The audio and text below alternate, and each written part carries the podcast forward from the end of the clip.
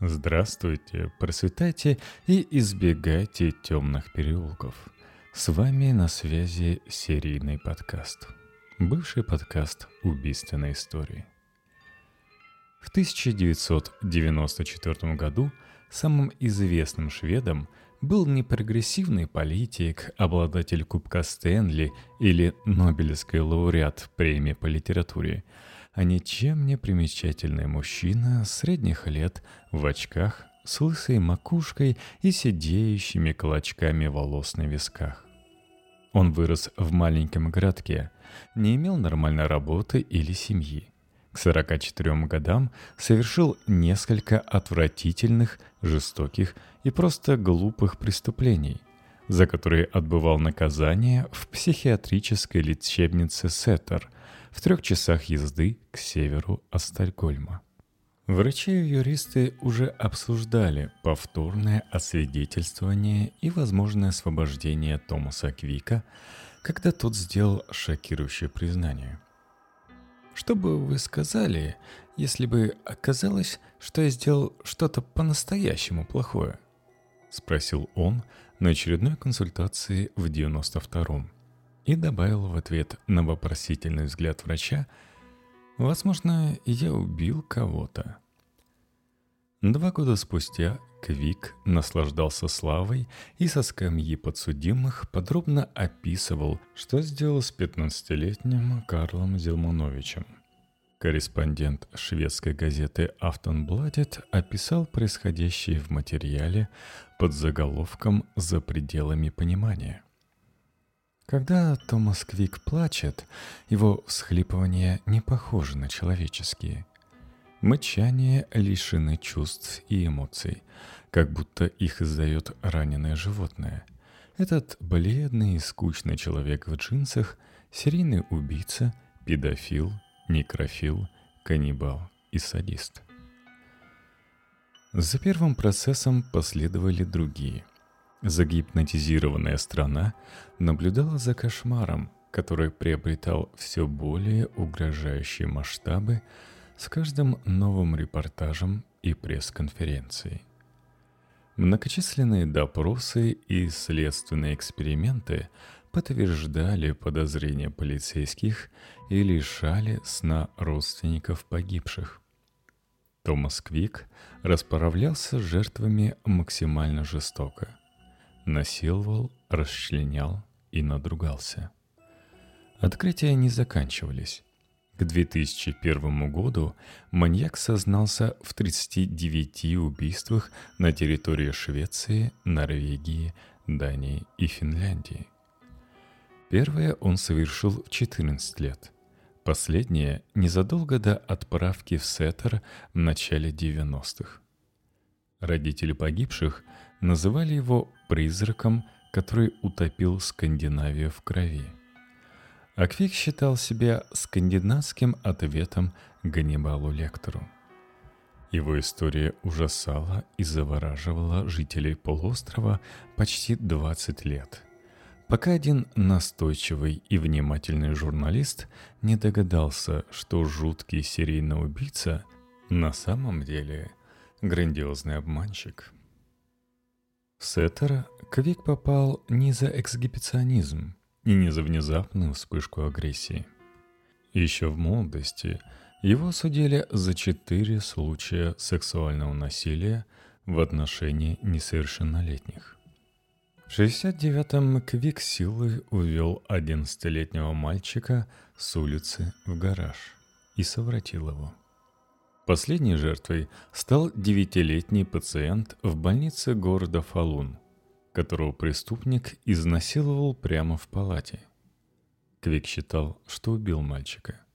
Но тот выжил и опознал нападавшего. Того отправили в психиатрическую лечебницу, а за следующие несколько лет он прошел несколько курсов терапии – в том числе и в Сеттере, где позже окажется на постоянной основе. На момент изнасилования Квику было всего 19 лет, и в 23 он уже вышел на свободу.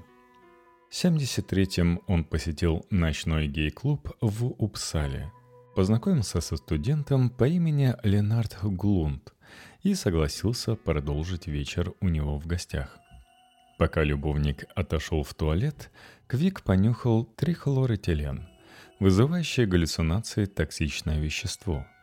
Когда Глунд вернулся, Квику показалось, что в комнату ворвался демон. Он схватил нож для масла и ударил студента в туловище 12 раз. Стер отпечатки пальцев с оружия, убрал его в карман и ушел. Глунду повезло. Он чудом выжил, хотя с тех пор испытывал проблемы с дыханием.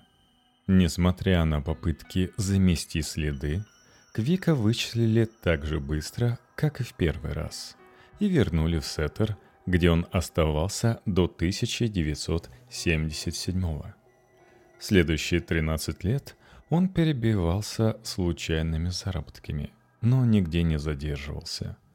В Бенгазале он исценировал налет, чтобы скрыть от начальства растрату. Хозяева не подняли скандал, хотя не сомневались, что кассу обчистил сотрудник. В киоске, которым Квик владел совместно с несколькими знакомыми, произошел подозрительный пожар. Коллеги считали, что его строил Томас ради страховки. В 90-м Квик снова оказался в Сеттере.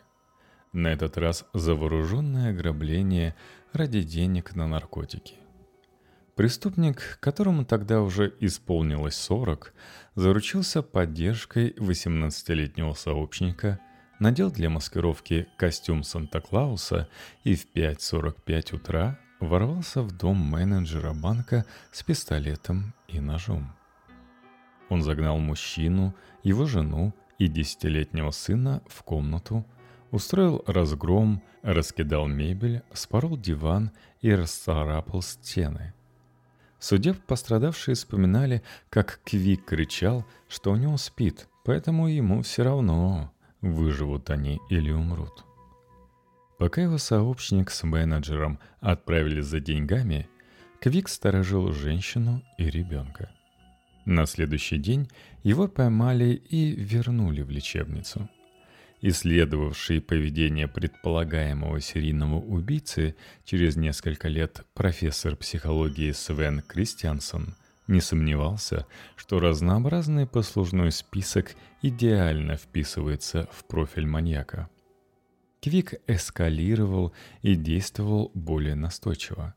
Перешел от обоюдной мастурбации с детьми к попытке убийства и вооруженному нападению – он был очень настойчив, совмещал сексуальное насилие с обычной жестокостью, рассуждал Кристиансен.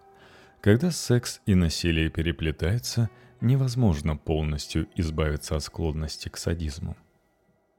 Томас мгновенно привлек всеобщее внимание, когда сознался в убийстве 11-летнего Йохана Асплунда – Исчезновение мальчика в ноябре 80-го оказалось национальной сенсацией, а отсутствие тела поддерживало интерес обывателей даже 12 лет спустя. На допросах и сеансах у психиатра Квик подробно реконструировал произошедшее. Он обратил внимание на привлекательного ребенка, но того встретили родители. Тогда насильник переключился на оказавшегося неподалеку Йохана. Преступник подошел, сказал, что случайно сбил кошку и попросил мальчика помочь. Когда тот наклонился в поисках животного, Квик ударил его головой о машину и затащил внутрь. По словам убийцы, он вывез Йохана в глушь, изнасиловал и задушил. Труп он расчленил, некоторые органы закопал, руки, ноги, туловище и голову забрал в пакетах для мусора. От рук он избавился по пути, а оставшиеся отвез домой и съел. Несмотря на подробное описание процесса, криминалисты не обнаружили на предполагаемом месте захоронения ни частей тела, ни других материальных улик. Однако опросившим Квика полицейским признание показалось реалистичным и детальным. Неожиданный подозреваемый подтвердил, что Асплунд далеко не единственная его жертва. К тому моменту, как суд по делу Йохана завершился обвинительным приговором, Томас Квик уже официально считался серийным убийцей. Его признали виновным в гибели еще семи людей. Подробности других преступлений маньяк описал не менее красочно. Карла Зелмановича он вместе с сообщником встретил в ноябре 76-го – Мужчины предложили подвести шедшего вдоль дороги подростка и принудили его к мастурбации. Затем Квика настолько разозлили какие-то слова Карла, что он задушил последнего. Убийца откровенно рассказывал и об акте некрофилии, и о расчленении трупа с помощью ножа и пилы, вспомнил хруст костей и запах крови – его восприятие сексуальности подразумевает особое символическое значение определенных частей тела, уточнялось в судебном отчете. Он заранее представлял, какие органы и фрагменты ему необходимы. Тот раз Квик забрал руку и ногу, а остальное прикрыл мхом. Через некоторое время сообщник покончил с собой – Раскрывать его имя маньяк отказался. Процесс по делу Зилмановича стал первым, по которому Квика признали виновным. Вторая и третья атрибутированные жертвы – супружеская пара туристов из Нидерландов Маринус и Янис Тагехиус.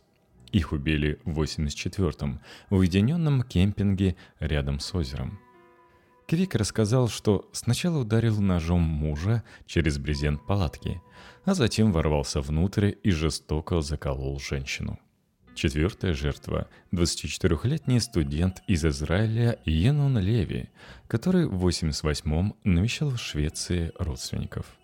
Квик сообщникам якобы похитили его со станции и отвезли в лесной домик, который принадлежал семье второго убийцы – там Леви попытался сбежать, но Квик поймал и убил его. Пятый суд состоялся по делу об убийстве девятилетней норвежки Терезы Йоханнессон в 88-м. Квик вспоминал разочарование от того, что похитить мальчика не получилось и пришлось довольствоваться девочкой.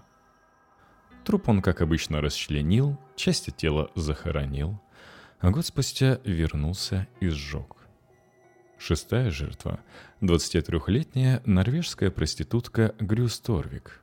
Седьмая – 17-летняя Трин Йенсен. Обе задушены. Привет зеленому убийце. Восьмой и последний приговор Квику вынесли за убийство Асплунда, в котором он сознался раньше всего. Психиатры несколько лет разбирались в причинах жестокости – Преступник объяснил, что его сформировало тяжелое детство. Каждая деталь моих убийств полностью копирует то, что со мной делали родители. Квик выделил ключевой момент биографии. Когда ему было 4 года, отец домогался его, а мать случайно увидела их сексуальный контакт. В то время она была беременна, и от шока у нее случился выкидыш. Когда отец пытался перерезать пуповину мертворожденного ребенка, он случайно отделил его голову от тела. На следующий день отец взял Томаса с собой и заставил смотреть, как хоронят останки мальчика, которого собирались назвать Саймоном. С тех пор мать винила сына в семейной трагедии и дважды пыталась убить его. Чуть не утопила в проруби и толкнула под автобус – но Квику оба раза повезло.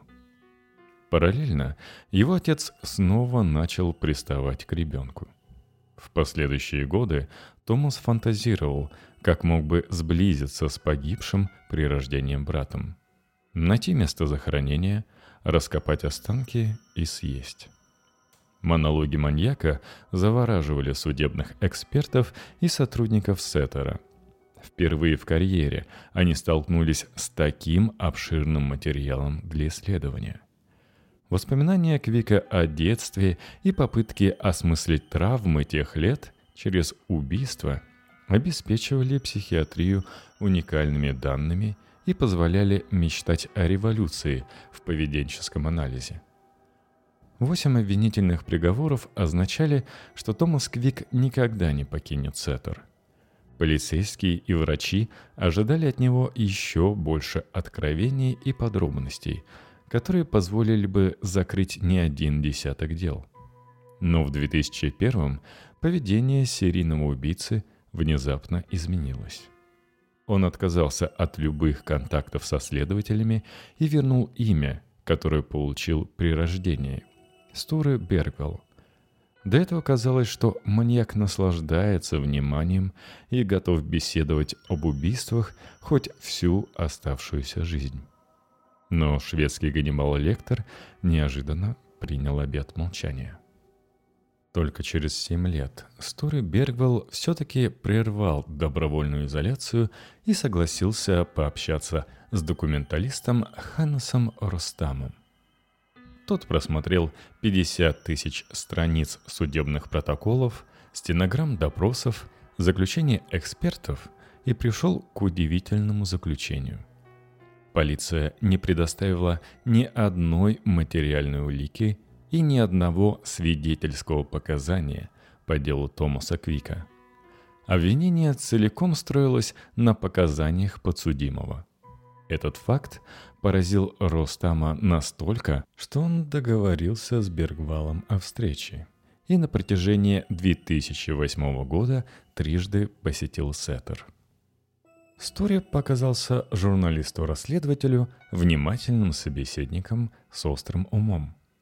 В очередном разговоре Ростам упомянул, что на видеозаписях с шокирующими признаниями Бергвал очевидно находился под воздействием сильнодействующих лекарств.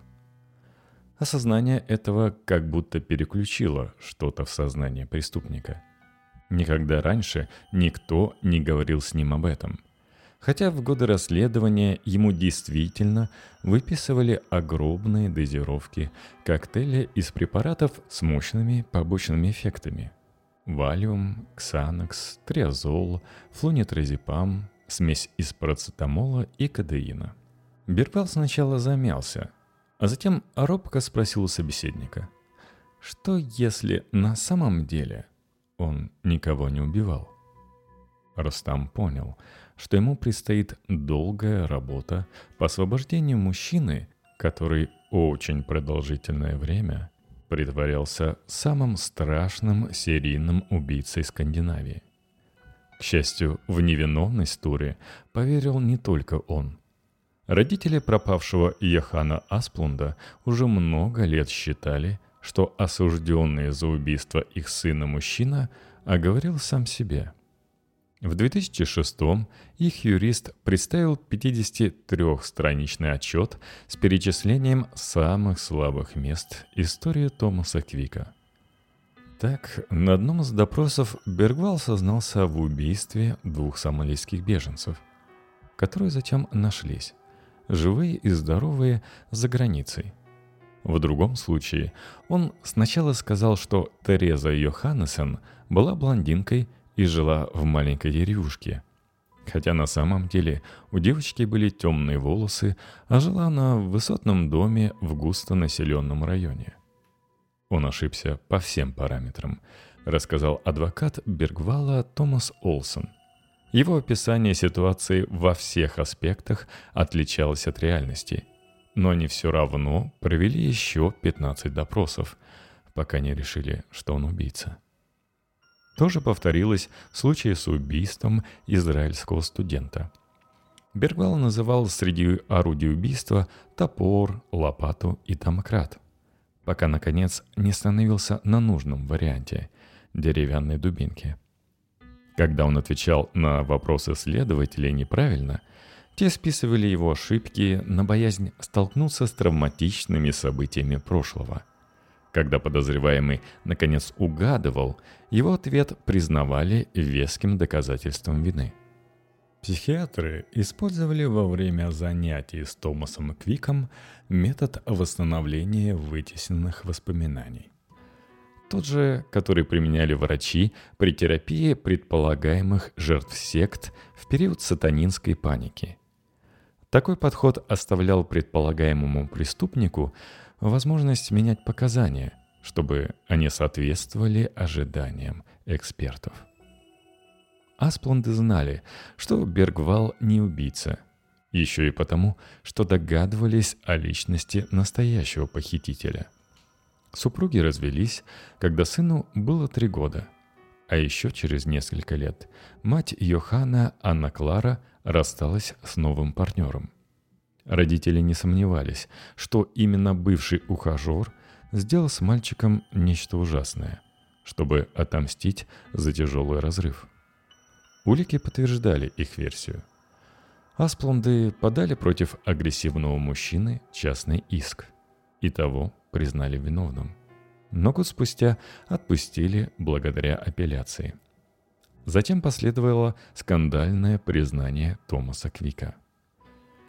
Каждому здравомыслящему человеку в стране было очевидно, что этому парню нельзя верить сказал после заявления Бергвала о невиновности отец мальчика Бьорн Асплунд.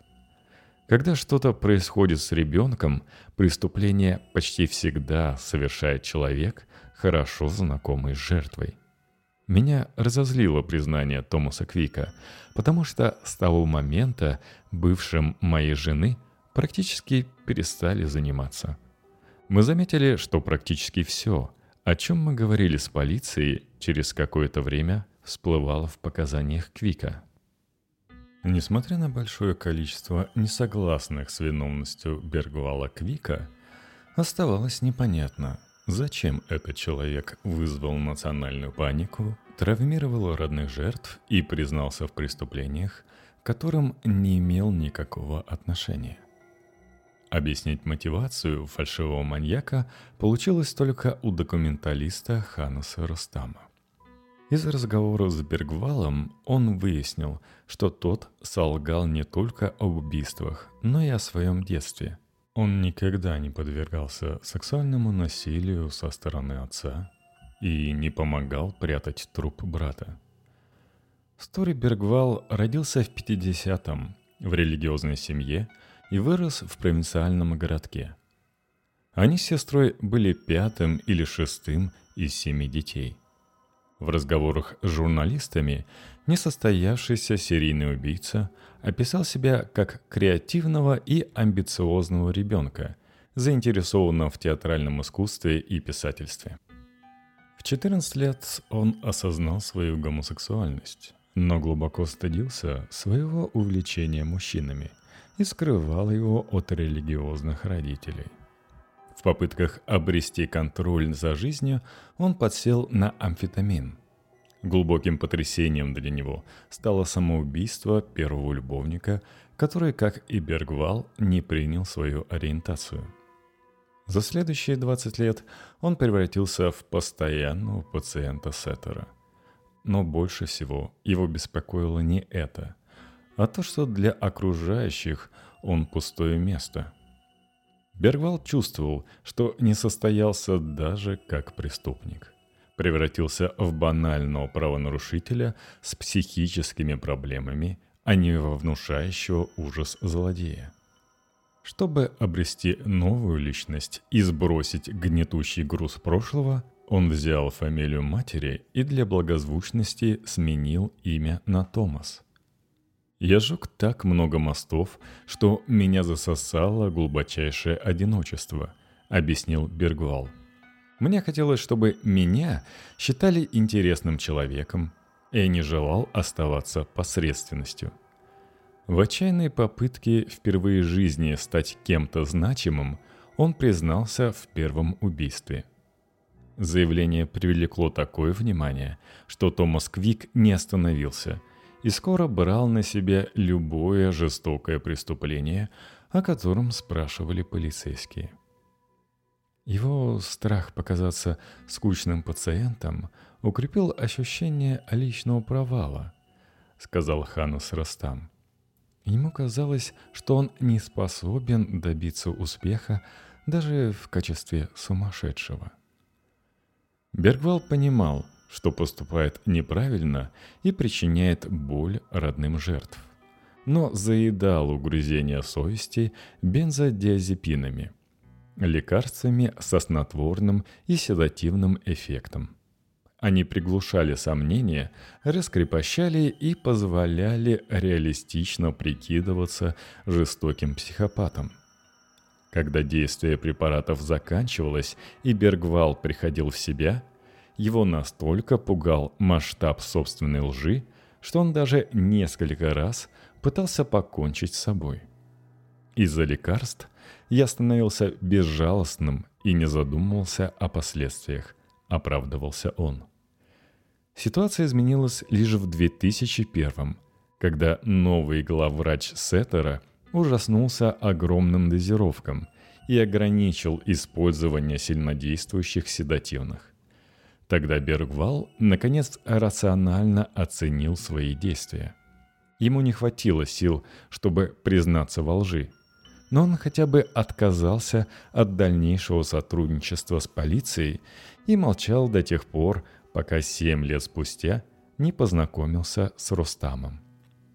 Журналист разобрался в личности пациента и понял, зачем тот притворялся серийным убийцей. Оставалось выяснить, почему десятки опытных следователей, авторитетных психиатров, сотрудников прокуратуры, судей и журналистов поверили психически больному и одержимому жаждой внимания человека без единого объективного доказательства. Даже после признания Бергвала Растаму оставалось непонятно, как заурядный человек с криминальным прошлым и без выдающихся способностей обманул столько профессионалов. В предыдущих случаях полиция не тратила на его поиски много времени. Стори действовал неряшливо, оставлял следы и меньше всего он напоминал преступного гения. Но после шокирующих признаний никто из официальных лиц не усомнился в его правдивости, несмотря на множество несоответствий. Их не смутила даже удивительная для серийного убийцы всеядность. Томас Квик нападал на людей разного пола и возраста в разных местах, используя разное оружие. Казалось, что в отличие от большинства маньяков с четким профилем жертвы, ему было абсолютно плевать, кого и как убивать. Главным аргументом убежденных в виновности пациента, детективов и врачей стала его потрясающая осведомленность об обстоятельствах многих дел. Возникало ощущение, что только человек, который был на месте убийства или присутствовал при вскрытии, способен перечислить столько деталей. Бергвал раскрыл свой секрет только Растаму – на самом деле он не знал никаких уникальных фактов и пользовался либо общеизвестной информацией, либо тем, что услышал от самих следователей. Пенитенциарная система Швеции предполагает поощрение преступников выходными на свободе за хорошее поведение. Даже после первых признаний Томасу Квику по-прежнему разрешили выходить за территорию лечебницы – он пользовался этой возможностью и отправлялся в библиотеку, где подробно исследовал газетные репортажи о преступлениях. Когда ему запретили покидать Сеттер, предполагаемый убийца все равно сохранил доступ к прессе. Он выписывал данные, а затем выдавал их за травматичные воспоминания, которые удалось восстановить благодаря терапии. Благодаря ажиотажу вокруг Квика таблоиды все чаще писали о старых делах, в которых он мог быть замешан. Так они невольно давали фейковому серийному убийце новый материал для признаний.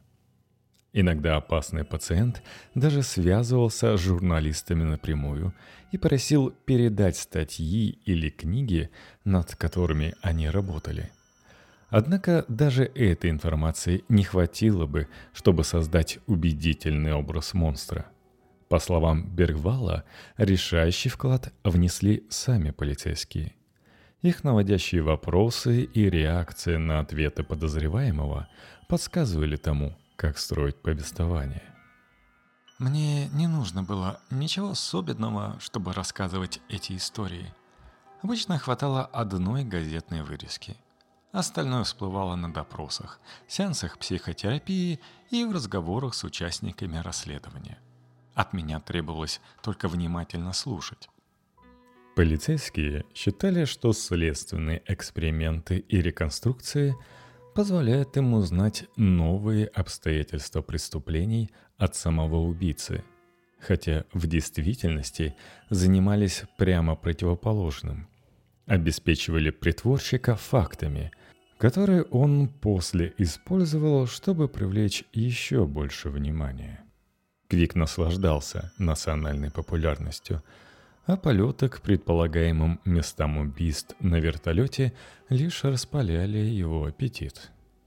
Невидимка впервые в жизни почувствовал себя не пустым местом, а кем-то значимым. Следователи не смущали даже долгие безрезультатные поиски с участием натренированных собак и водолазов. За несколько лет они не нашли на местах убийств который назвал убийца, ни единого отпечатка, пятна крови, следа или другой материальной улики, за исключением обломка кости длиной полмиллиметра.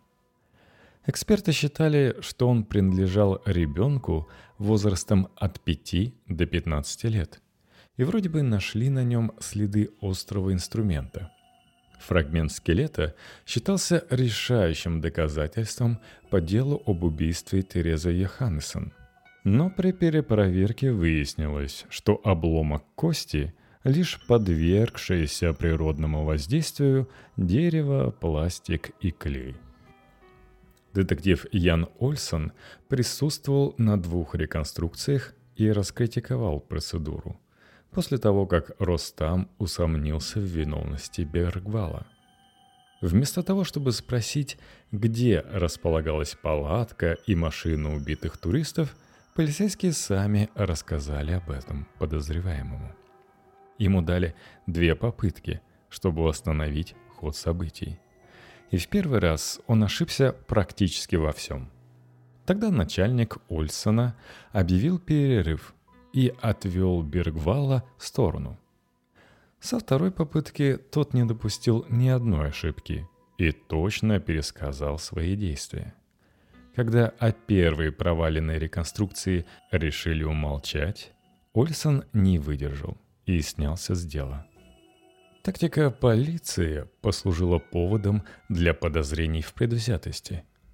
Некоторые журналисты предположили, что следователи просто воспользовались готовностью Квика взять на себя любое преступление, чтобы снять с себя как можно больше висяков. Он рассказывал смехотворные истории. В них ничего не сходилось. Возмутился Дэн Юсефсон, автор книги «Странное дело Томаса Квика. Серийный убийца и психоаналитики», которые его создали. Он не мог показать ни одного места захоронения. Это было нелепо, но представителям системы очень хотелось, чтобы он оказался убийцей. Они подпитывали его. Юсовсон уверен, что вокруг Квика, Бергвала сложился культ из предвзятых специалистов. Каждый из них преследовал свои интересы и игнорировал любые несоответствия. Психолог Свенс Кристиансон увидел возможность лучше понять поведение серийных убийц и засыпал подозреваемого вопросами о Джеффри Дамере. Хотя Квик ничего не знал о внутреннем мире милуокского каннибала. Прокурор Кристер ван дер Кваст и старший офицер Сеппо Пенттинен вдохновились возможностью получить авторитет и славу за решающую роль в поимке страшного маньяка. Невозможно точно определить, почему расследование обернулось такой катастрофой. Из-за корыстного сговора или группового помешательства. «Я не сочувствовал ему из-за его предыдущих преступлений», — признался Юсовсон. Он лгал и манипулировал, чтобы остаться в Сетере. Однако даже такой человек не заслуживал того, как к нему отнеслась система. Это была клиника для душевнобольных преступников. Но врачи не распознали манипуляцию. Кто должен заниматься подобными вещами, если не они? Он был безработным пациентом в психиатрической лечебнице. Соглашается сотрудничавшая с Ростамом журналистка Иеня Кутим. У этих людей оставались профессиональные обязанности. Они должны были сказать «Нет, мы тебе не верим». Хотя главные участники дела Бергвала по-прежнему настаивали на его виновности в попытках спасти репутацию, Ростам, Юсовсон, Кютим и другие журналисты добились справедливости. Материалы расследования отправили на пересмотр, после чего каждое дело разобрали заново. В 2013-м Бергвала оправдали по последнему из восьми убийств и выписали из Сеттера – Подробности о новом местонахождении и жизни неудавшегося Ганнибала Лектора содержатся в тайне. Ханас Рустам выпустил несколько документальных фильмов и написал книгу о деле Томаса Квика, но так и не застал освобождения Бергвала. 12 января 2012 года он умер в 56 лет от рака печени и поджелудочной железы. Это уникальный случай в истории шведской юриспруденции, подвел итог скандалу генеральный прокурор Швеции Андрес Перклев. Человека признали виновным в восьми убийствах, а через несколько лет оправдали. Его дело можно считать крупнейшим провалом нашей правовой системы. Вот так вот бывает.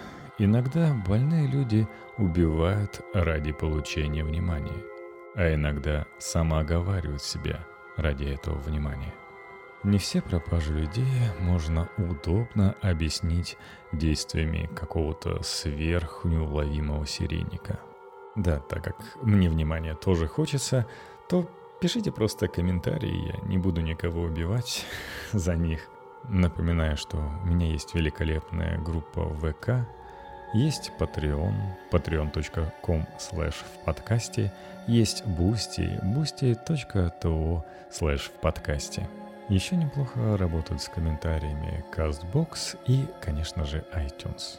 Услышимся на следующей неделе.